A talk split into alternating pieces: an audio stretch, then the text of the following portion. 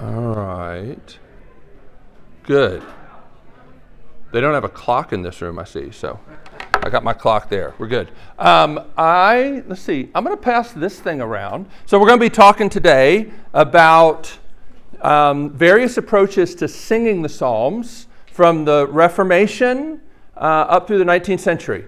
And uh, I thought this might be interesting. This is a, a page, not exactly sure how old, but it's pre 1650, so it's pretty old, um, from what's called the old version of the Psalter. Um, Sternhold and Hopkins, we'll talk about that. But um, I, I, think it's been dropped once. It's just a cheap Staples frame or whatever. But so just be careful. That's why it's got duct tape on it. And, and I'll pass out some other things as, as we go through this as well. Um, so, um, I, don't, I don't know if you know this or not, but you know, at the time of the Reformation, in general, congregations hadn't been singing in worship for about a thousand years. A lot of people don't know that, but um, the Council of, uh, oh, which was it? I think it was, shoot, I just forgot. Uh, Laodicea, that's what it is. The Council of Laodicea um, banned congregational singing. We're not quite sure how long uh, it took for that to be fully enforced. That was part of the kind of eastern wing of the church, and, but it took uh, it wasn't that long before really um, singing in church was restricted really to trained choirs of priests, um, and that's really unfortunate. Uh, John Huss is the guy who tried to introduce congregational singing uh, in the early 1400s. Uh, the Catholic Church didn't take kindly to that. Uh, they invited him to come to a thing called the Council of Constance. They promised him safe passage if he would just come and speak to them about some of his innovations, like giving the bread and the wine to lay people and introducing congregational singing, horrors of horrors. Um, and then when he got there, the church said, We don't actually have to keep our promise to heretics, and they burned him at the stake they reiterated the ban on congregational singing, uh, saying this that if laymen are forbidden from preaching, how much more are they forbidden from singing? So when people like Calvin and Luther begin their work, you need to understand one of the things that they inherit in, in both cases, both in, in Geneva and in, in um, Wittenberg, are well, for, certainly for Luther, you have a trained priestly choir he wants to introduce congregational singing. He thinks that's important, but he also doesn't want to just throw those guys out on their ear with no jobs. By the time Calvin gets to Geneva, they're not singing at all. Okay? And it actually becomes very difficult for him to get the city fathers to even let them introduce congregational singing. We'll talk about that. But in general, Luther and Calvin take a slightly different approach to the reformation of worship. And it has to do with what they thought the chief problem uh, was with medieval Catholic worship. Luther felt that um, the biggest problem was that people thought they were earning righteousness by engaging in worship. So he was fine to keep a lot of the liturgy and you know even his early worship you know, structure looked much like the Mass, but he included words to clarify what was going on and to make sure you didn't think that you were earning any kind of righteousness, right? So Luther thought the chief problem was this idea of righteousness. Calvin thought the problem was deeper than that. He thought the problem was idolatry. And what he meant by that was innovations that the church had introduced which didn't have a scriptural basis. So Calvin thought we basically need to strip things out unless there is a positive command for it in Scripture.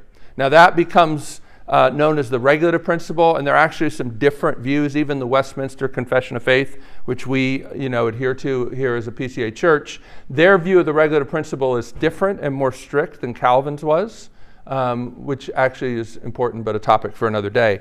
Um, but that, that's important for you to understand. So Luther does sing Psalms. I don't know how many of you know this, but A Mighty Fortress, for instance, is a version of Psalm 46. And it's, it's kind of interesting because um, when I teach hymnology, I like to point out you know, when you're doing translation from one language to another, you're always involved in interpretation. Translating poetry is almost like you're trying to translate the images into the target language. Rarely are you keeping the same poetic meter, okay? Uh, and what you see with Luther, you know, Satan is not named in Psalm 46, right? So the question is, like, where does he get, you know, where does he get the freedom to actually, you know, make the Psalm 46 about the opposition that the Reformation is facing, right? Um, now, there are actually a number of translations of Luther's Mighty Fortress. I don't know if you know this or not, but uh, that word bulwark is a particularly unfortunate English translation because it doesn't fit the Hebrew and it doesn't fit the word that, that, he, that Luther uses in German, but it's the one that we tend to sing uh, in America. But a bulwark is like a levee, it's like an earthen fortress, right? Uh, but the Hebrew word, an ever present help in trouble, is, is how most of our English translations render it, is basically like a fortress that's on the move, that goes with us. And the German word that, that Luther used is the same, all right? So we, I don't want you to get the idea that Luther doesn't uh, encourage psalm singing. He does, and many of his hymns are actually psalms, but you don't know that because we know them by other names. But Calvin really is a, is a more thorough returning to singing psalms. Now, he is not fully just psalms, but he basically is concerned about the power of music and he seems actually to get more concerned about the power of music and the way it can be used for bad uh, ends the longer that he lives, right? Early in his career, he seems a little more open to music of various sorts. By the end of his career, he basically thinks it's probably best just to sing only psalms all the time. Um, though at first he's like, psalms in church, along with some other songs. Uh, but there's other good music you can sing around the table or with your friends or whatnot. But eventually he gets even a little concerned about, about that. So um, Calvin basically um, introduces psalm singing. And what's interesting is how that comes about because he actually, uh, at one point, Calvin and Farel, they're the two reformers in Geneva. I don't know if you know this or not, but they got exiled at some point. They were trying to introduce some various reforms, and the city fathers, who were kind of the movers and the shakers, didn't always like the innovations and the preaching against idolatry and, and wealth and things like that. And so eventually they get kicked out and they're exiled um, to a place uh, called Strasbourg. Now, Calvin has already tried to convince the city fathers to introduce congregational singing, which he means mostly psalm singing. As a matter of fact, at one point he says, Look, our prayers are so cold and lifeless, like we've got to try something. You know, why don't we try singing? But at this point, it's theoretical because he's really never heard people singing praise to God in their own language. And it's kind of hard to, to, to understand, but that's the situation. When he gets exiled to Strasbourg, there's a guy there named Martin Bucer who is already singing in church. So, what was theoretical to Calvin then becomes something he's actually now experienced, and he becomes even more convinced. And so, later, when the, when the city fathers in Geneva write to Calvin and Farel and say, Please come back, we made a mistake, they issue four non negotiable conditions upon which they will return. And one of those is singing. Now, actually, the first version of the Genevan Psalter, is what it's known as, uh, was actually published while Calvin was still in exile in Strasbourg, before he even gets back to Geneva. But what you need to understand is the Genevan Psalter continues to develop.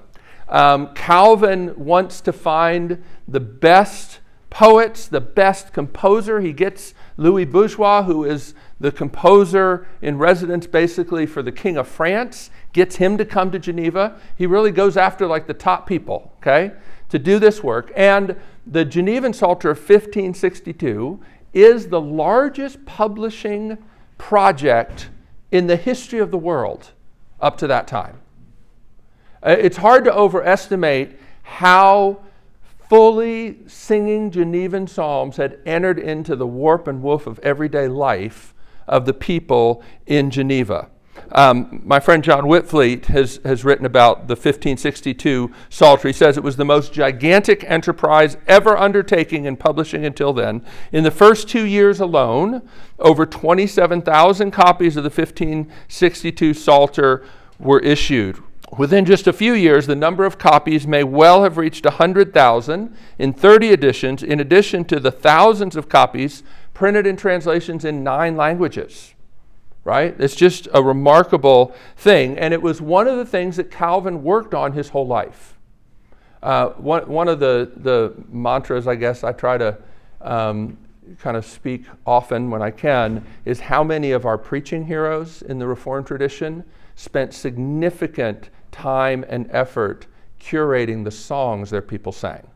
And we, we don't often know that. We don't know that people like George Whitefield, Charles Spurgeon, Archibald Alexander, J.C. Ryle, all these folks put together hymn books. And it was a very important thing to them. They didn't just preach. I think sometimes, I love Banner Truth, right? But I think sometimes you read kind of Reformed history from that perspective and you would think that preaching is the only thing that God has used. Um, it's not actually true. It's, um, the singing has been a, a, really big deal. Now, what's interesting, let me just say a couple things about, about the music, because the, the, the music of the Genevan psalm tunes um, are, are interesting. They're, they're, they're not strictly like, you know, beer songs or drinking songs. I know many people have heard that, right? Um, even Luther didn't put his hymns to drinking songs. That's a, that's a misunderstanding. He set his hymns to what are called bar tunes, but that's a German word that refers to AAB musical form. Has nothing to do with drinking. and um, both, you know, and at the time in the 16th century, we didn't yet have bar lines.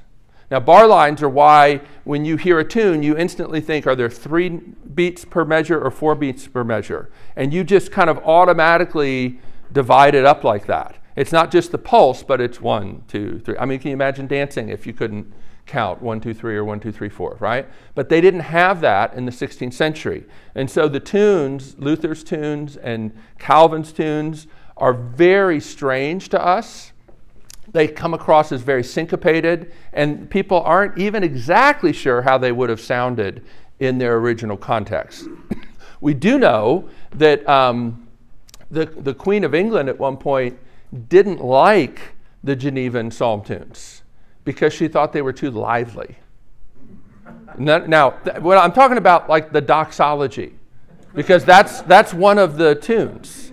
Now, it comes over, we call it Old 100th. It wasn't set to Psalm 100 in the Genevan Psalter. It gets set to that in an English Psalter, and that's why it's called Old 100th. But the tune is actually goes back to the Genevan Psalms. And it was much more lively, so much so that the queen, who at that point preferred chanting the Psalms, because that's what they did in the Anglican church, she called these Genevan tunes Genevan jigs. So if you can imagine wanting to dance a jig to the doxology. In the 19th century, in the 19th century, there was a movement in church music to, to argue that syncopation was bad and we should basically have every note the same length, that that was more scientifically precise and beautiful. And so a lot of tunes got deliberately straightened out and slowed down. And that's why you sing the doxology the way you sing it, not the way it would have been sung in Calvin's day. Um, but I, I will say this what's interesting Calvin did not allow for singing in harmony. He also didn't believe that you should have choirs. So I, I, know we have a church choir, and I know that there's been controversy over the years about church choir. I'll just say, for Calvin, he thought the congregation was the choir. And what he did, because the Genevan tunes were not easy, um, and he wanted to have a, a, unique tune for all 150 psalms. Okay? Uh, so what he did is, during the day school, they taught the tunes to the children, and then they spread the children out throughout the congregation so that their parents could try to follow along. Right? Yeah. And um, but Calvin, the other interesting thing is Calvin didn't believe that in church you should sing in harmony. He thought you should only sing unison in church because otherwise that wasn't an expression of Christian unity. Sometimes theologians make odd judgments about music. Okay. Um, And but the funny thing is, he published harmonized versions of the Genevan Psalm tunes from the very beginning, but only for use at home. So these days, like if you go to Calvin College's website, you can hear you know recordings of Genevan Psalm tunes, but they tend to be done with a chor- with a choir and in harmony. But that's not how they actually sang them in Calvin's Geneva. Okay, so that's that's Calvin. Um, I will say this too: people get very attached to tunes, and at one point, Louis Bourgeois, he's the guy who came up with these tunes, um, changed one of his own tunes, and he got thrown in jail for it. Now, Calvin, to his credit, went and got him out of jail. He thought that was a little over the top. But I think you're going to see this theme um, all through what we talk about today. People tend to be really intense about church music. I know preachers get criticism about sermons sometimes, but it's usually filtered. Worship directors, if you saw the kinds of things that they receive, anyway, all right. That's that's one of my. I always encourage you know worship leaders I know that um, don't publish your your cell phone number, your private email. Best thing, this is you know for the elders, set up an email address that goes to a couple elders first for them to review. Because some of the things that come to worship leaders probably need to be dealt with by the elders before the poor worship leader has to read about them. That's just my little two cents on that. Um, all right, so what happened, so Calvin is basically singing psalms, though not just all psalms. And I know some of you in the Reformed tradition, we have this debate about exclusive psalmody, whether we're allowed to sing anything besides the psalms. That argument actually, Calvin is not as strict about that. As a matter of fact, from the very beginning, the Genevan Psalter includes more than just psalms. And, and it doesn't even just include songs in Scripture, like the Song of Mary or the Song of Miriam. It does include those, but it also includes a poetic version of the Ten Commandments. And nobody ever argued that the Ten Commandments were sung. Okay? Though um, there, there are ways that you can chant the entire Hebrew Old Testament, and that was often done. Okay? So um, the, the Scots in the 19th century press this psalm only view in ways that go beyond what actually was done in the 16th and 17th century. But that's an intramural debate. If you care about it, I, I, can direct you to some resources on that debate. But what happens now, let's go over to England, because we're English speakers here, and it might be interesting to, to kind of look at some of how that developed. One of the things that you need to understand is there was always sort of, okay, so there, the, the people love singing the Psalms. It's a new thing, they've not been able to do it. But eventually, people become a little dissatisfied with being restricted to the Psalms. Now, in the early days of the Reformation in England, the Lutheran influence, which includes psalms and hymns, hymns of human composure as they're called, that the Lutheran influence was stronger early on in the English Reformation. There's a guy named Miles Coverdale you might know him as a guy who introduced a translation of the Bible. He put together a little book called Ghostly Songs, uh, meaning Holy Ghost songs. Um, and they're basically translations of Lutheran hymns. Um, there's only really one or two copies in existence because King Henry VIII banned that book. It got put on the, the list of banned books. Uh, and so um, it didn't really have any real influence. What ends up happening is that Calvin's influence comes over to uh, the English and Scottish churches. And part of that is because during the, the Troubles and the Reformation and the uh, persecution, a lot of English and Scottish exiles end up over in Geneva.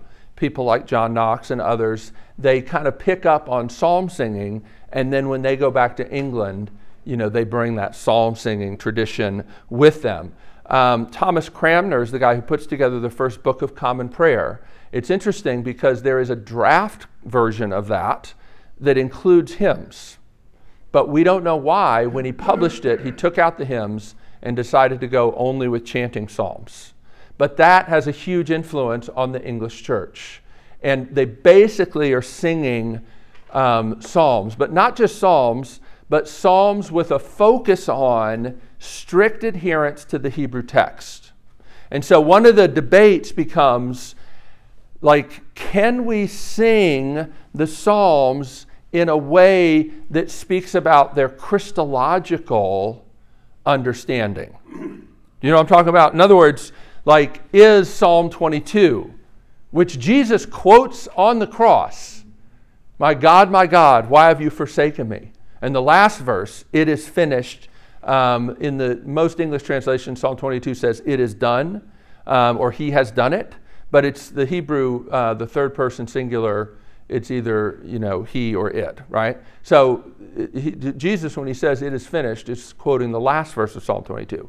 And yet, um, for people like Calvin and the English and the Scots, they don't think it's appropriate to Christianize the Psalms when you sing them. But this ends up becoming kind of an odd thing because the preachers are preaching the Psalms in a way to say how this is fulfilled in Jesus, but they're not allowed to sing that way. It even develops into this. I've, i brought this kind of odd thing. This is the Psalms of David in meter. Um, it's the Scottish version, but you'll notice it has a little introduction says with notes by John Brown. The introduction basically is here's how to think about this psalm as being a Christian psalm while you sing it and can't sing it to Jesus. So you're supposed to, in your head, think about it as singing to Jesus, but you're not allowed to sing it to Jesus. You have to stick to the Hebrew text. You might be interested in looking at that. It, so you end up with this kind of odd thing, but you already have sort of a movement towards hymns and even adapting the Psalms to poetic meter. Because you're already having to deal with, well, the Hebrew is not in poetic meter. Hebrew poetry doesn't rhyme and it doesn't contain like consistent meter, okay? So when you translate it into English, what are you going to do? Are you just going to render it almost literally? And you can see if you look, I think it's the third page, I put on here, for instance, the uh, Psalm 1 from the Geneva Bible. The Geneva Bible is a Bible that both John Knox and John Calvin personally worked on. It's the first uh, Bible to include not just chapters, but verse markings, for what it's worth. Um, and it, rather than the King James, was really the Bible of the Puritans and the Bible that the Westminster Assembly preferred as well. Uh, of course, um, you know, all that to side. So you can read, I think it's worth looking, for instance, at Psalm 1 from the Geneva Bible. We'll just look at a couple verses. It says, Blessed is the man that doth not walk in the counsel of the wicked, nor stand in the way of sinners, nor sit in the seat of the scornful. But his delight is in the law of the Lord, and in his law doth he meditate day and night. Okay? So that's 1599 Geneva Bible. The, the old version, the Sternhold and Hopkins that I passed around a page from, um, trying to be pretty literal, but yet still stick it into meter, has it this way The man is blessed that hath not lent to wicked men his ear, nor led his life as sinners do, nor sat in scorner's chair. But in the law of God the Lord doth set his whole delight, and in the same doth exercise himself both day and night. And that's not really the way we use the word exercise uh, today, but that's how they used it. So that's the old version. The old version is published in part in 1547 in England, and the full version appears in 1562, which is the same year that that full version of the Geneva Psalter happened. So these, these things are going on parallel movements, right? Um, it's a huge success. It's reprinted over 200 times over the next 100 years. It appears in almost all the versions of the Geneva Bible. If you bought a Geneva Bible, though in these days you didn't go buy a book that was already bound. I don't know if you know this. In these days, you would go to a bookseller, you would buy the pages, and then you would take the pages to your binder and you would have them bind it the way you wanted. Okay? And usually, most of the Genevan Bibles we have also include this uh, Sternhold and Hopkins old version of the Psalms, as do versions of the Book of Common Prayer.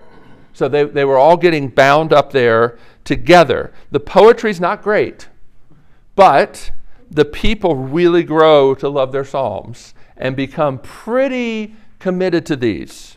In 1696, so this is again 130 years later, the, the, the cry for better poetry has kind of reached the point where two guys, um, Tate and Brady, decide to introduce a new version. And even that, the new version, you know, you can hear a little like, why do we need a new version?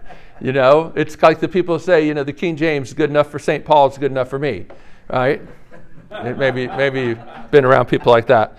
Um, a lot of people are pretty upset. Nicholas uh, Tate actually tells a story about this. Once he was basically um, spending time with a, with a family friend, and during family prayers, he's there, um, and they're using his new version of the Psalms in their family worship he noticed that one of the maids refused to sing along. So he asked her why. And here's what she says If you must know the plain truth, sir, as long as you sung Jesus Christ's psalms, I sung along with ye. But now that you sing psalms of your own invention, you may sing by yourselves.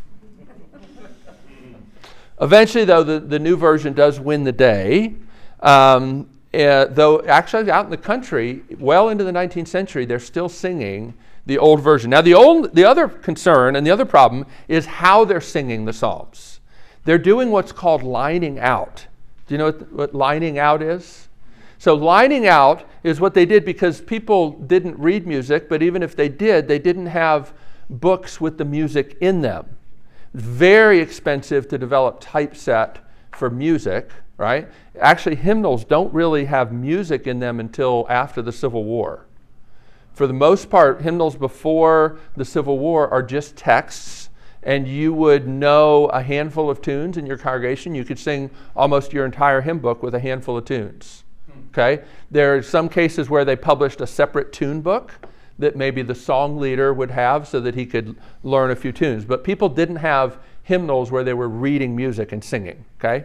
Um, now, what, what they're doing here, lining out, is one of the things that they developed to try to help people sing. And what they do is the leader will sing a line or half a line, and then the people sing it back. Um, but it's a pretty dreadful experience. Um, there, we have lots of testimonies about how awful, like, you know, the, the person, you might have like one guy, he kind of knows this tune, but as he starts singing it, maybe he kind of gets lost and it evolves into a different tune because the people don't really know it very well either. Um, it just gets slower and slower and slower. Not only that, but the problem with both the old version and the new version is that sometimes the lines, when you cut them off in the middle, say something heretical. in other words, until you finish the thought, you're like hanging there, you know, God hath no power. God hath no power to do, you know, whatever. But you like in the middle, like for a while, you've got this heresy hanging out there. So that's that's another problem. Uh, interesting. We're going to talk about in a minute Isaac Watts. Isaac Watts, because he knows that people are so love to do this lining out. He when he does his version of the Psalms, he does them in a way that if you cut off each line halfway, it will always work, and it'll never be um, heretical.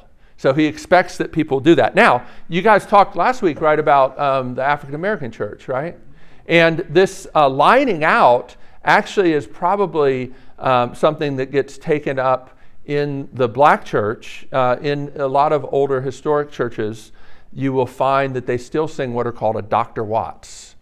Um, and there's some great examples of those recordings. They do the lining out like this, but they do it for hymns and they don't, it's, it's fascinating. Like the leader will sing, but the response is not exactly just a copy. It's almost like an answer that has developed in just a really remarkable way. If you didn't grow up singing, it would be hard for you to, to sit in church and join in. It's this kind of fascinating, undulating kind of sound. So the lining out is something that ends up that call and response. It probably most likely resonates with a West African practice that the slaves would have understood. And then they hear the Puritans lining out their psalms and they kind of stick the two of them together, and out you get the call and response, which is a pretty central aspect of, of black church music, right? So that's a little extra, no extra charge there. All right, so then you get the Scots. The Scots do their Psalter, and I thought I would pass this because you might find this interesting. The Scots Psalter, sometimes you can find what are called split pages. Now, the reason they do this is you can sing different tunes to different texts. You couldn't have done that with the Genevan Psalm because the Geneva, Calvin's goal was to get a unique tune for each of the 150 psalms and then really it seems that he felt like once we get a good tune for all 150 then we're done. Then all we got to do is teach them to the people and they can sing every psalm and get the scripture in their heart and that's good. But the english and the scottish they actually go with meters that actually are more like folk tune meters which is why you can sing so many hymns to like the theme from gilligan's island or House of the Rising Sun, or, or you know, all these sorts of things, right? Because the popular ballad meter um, is also what they end up using for a lot of these psalm tunes, right? So that's why you can mix and match tunes in that Scottish Psalter, all right? Um, now, let's talk about Isaac Watts, the revolution of Isaac Watts. Um, so, you know, Watts is, is uh, he's a pretty precocious child. He begins Latin at four, Greek at eight, French at 10, and Hebrew by age 13. Um, he seems to have been converted around age 14. Um, the year, 1688, that religious tolerance actually comes to non Anglicans. Yet, there's still a lot of barriers if you're not an Anglican. If you're what's called a nonconformist, you're not conforming to using the Book of Common Prayer and Worship, there are a lot of challenges. For instance, he has a doctor who offers to pay his way to Cambridge or Oxford. The problem is, you can't go to Cambridge and Oxford unless you convert to Anglicanism.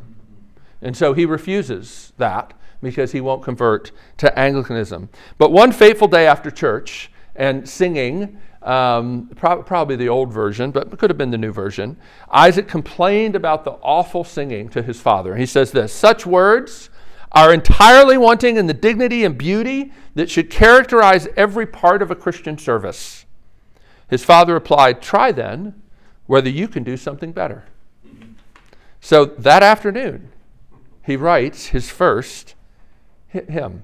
And here's what, and here's what he writes Behold the glories of the Lamb amidst his Father's throne. Prepare new honors for his name and songs before unknown. Now, it's obvious that he's been thinking about this because he's choosing as his text a passage from Revelation about singing a new song and singing a song to the Lamb. Later, he's going to argue that we shouldn't be restricted to just Psalms because the book of Revelation includes the saints are singing a song to the Lamb. And there's no psalm that is a song to the Lamb. Therefore, Revelation must be including a psalm of human or a hymn of human composure, right? So he's already kind of laying down the gauntlet, even in this first one. But you can just notice the poetic skill. It's night and day different. And, and I'll, I'll show you that here in just a second. But just to know this over the next few years, Isaac Watts writes most of the hymns that we know and love by him. Hymns like Alas and Did My Savior Bleed, When I Survey the Wondrous Cross, Laden with Guilt, Full of Fears, I Boast No More. Some of the songs that you think of as hymns, though, by Isaac Watts are actually psalms. So, Joy to the World, for instance, is not a hymn, it's based on a psalm. Okay? Um, and Oh God, our help, he, for him, it's Our God, our help, is how he originally wrote it, is not a hymn, it's a psalm. It's a version of Psalm 90. Okay? So, what Watts is fully convinced that we should Christianize the Psalms and singing them, and we'll talk about that in a second. But he doesn't actually introduce his Psalms first to kind of pave the way to introduce hymns. He believes that we should be able to sing hymns of human composure, not be limited just to Psalms, but he actually introduces his hymns first he doesn't try to sort of get like the, his versions of Psalms kind of as a, a foot inside the door and then open it up. No, he just goes right from the beginning with his hymns and includes a 10 page essay on psalmody, but he actually means by that singing and makes some very powerful arguments about why we should be able to sing hymns and not just psalms. Um, he, he, a couple of his arguments you might find interesting. Um, one is that he, he um, uses Psalm or Acts 4. And, and this is a, a very important argument. John Calvin, remember, he doesn't think you can do anything in worship unless you can find a positive command for it in Scripture.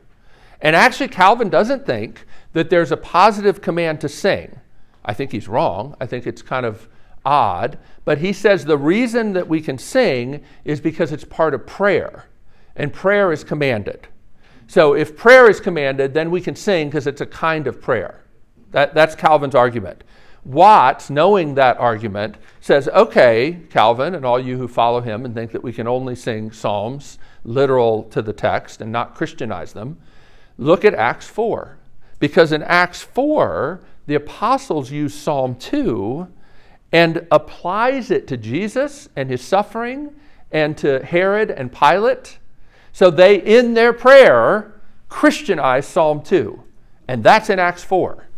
So if, if the reason that we can sing is because it's warranted only because it's part of prayer, why don't you actually look at how the apostles prayed using the Psalms? They Christianized them right? It's a powerful argument.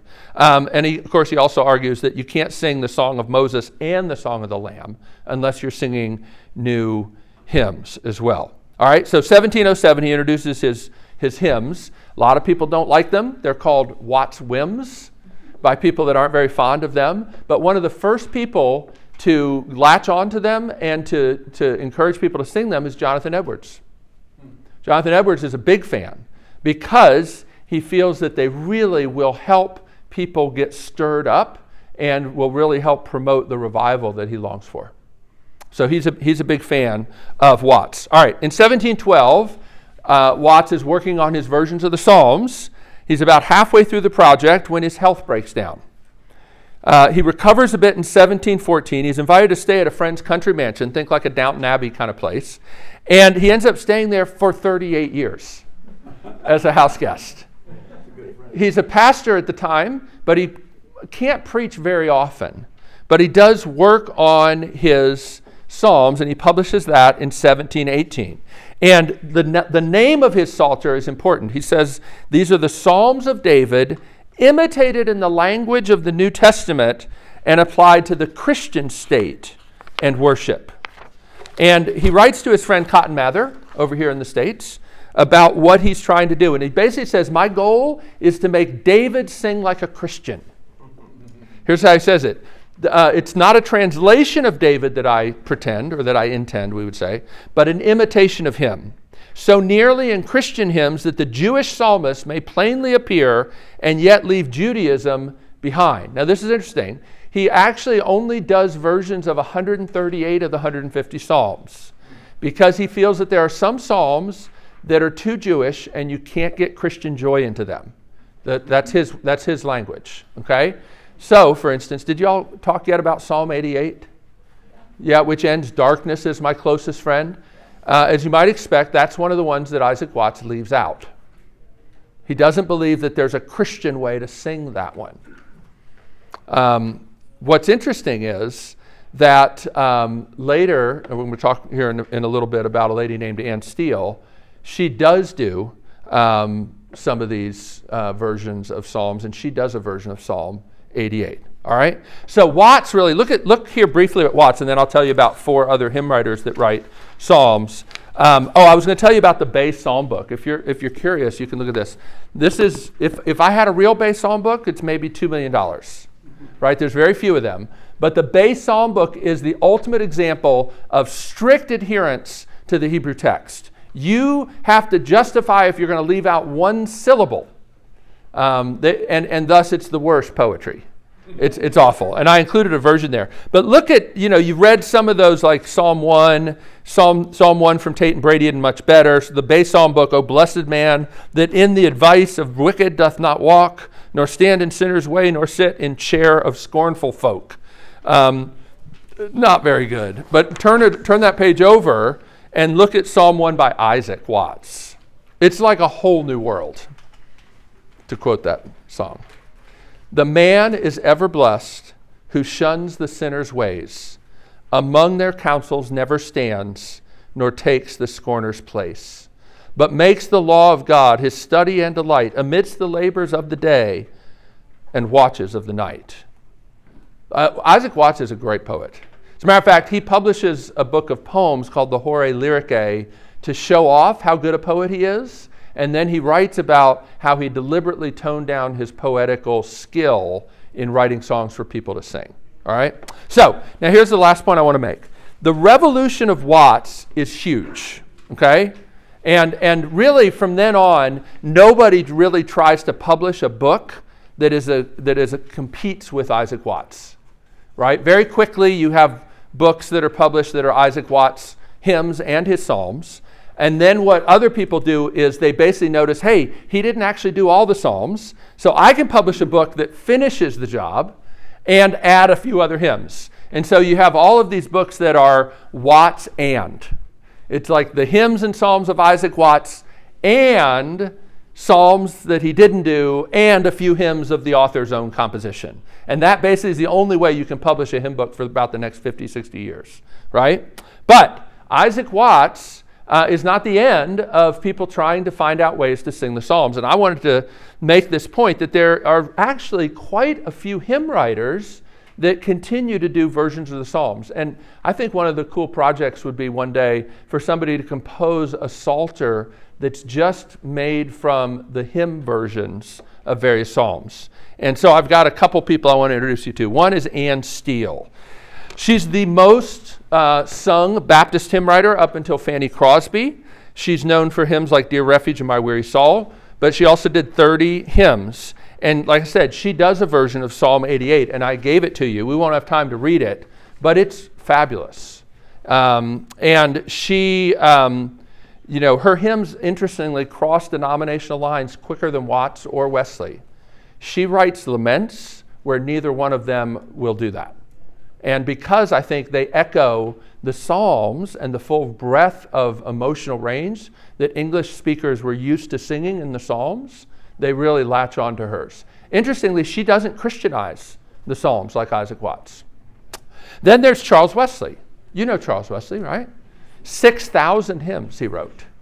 But he also wrote a number of psalms along the way. And if you, if you want to see, like this entire back section of this book here, are all Psalms. Like he did tons of versions of almost every psalm. Um, and a lot of them are, are really are really good. You can get that book, by the way, on Amazon, print on demand if you're interested. And then there's James Montgomery. James Montgomery was a Scottish Moravian. You probably, this time of year, may sing his most famous hymn, Angels from the Realms of Glory. Um, one thing I love about uh, James Montgomery. He's a Scottish Moravian. He was also a newspaper editor who got thrown in jail twice for criticizing the government's policies that hurt the poor.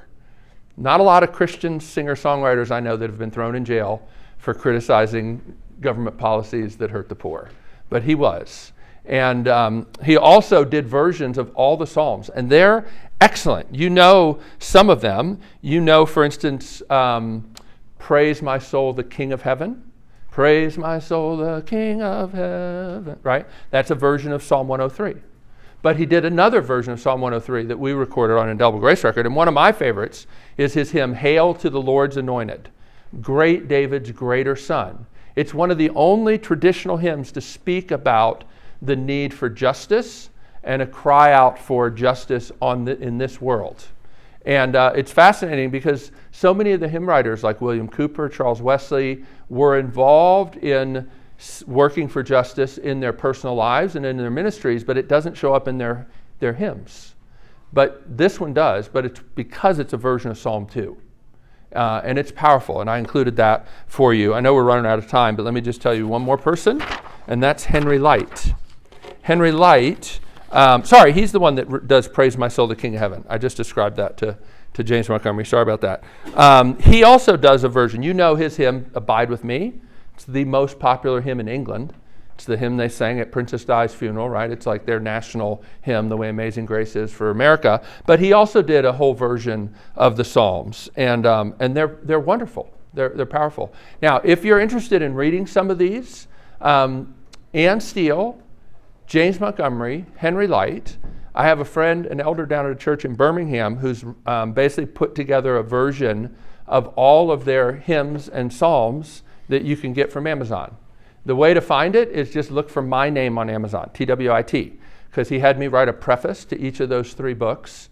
And um, I, this, I brought one, which is the hymns of Anne Steele.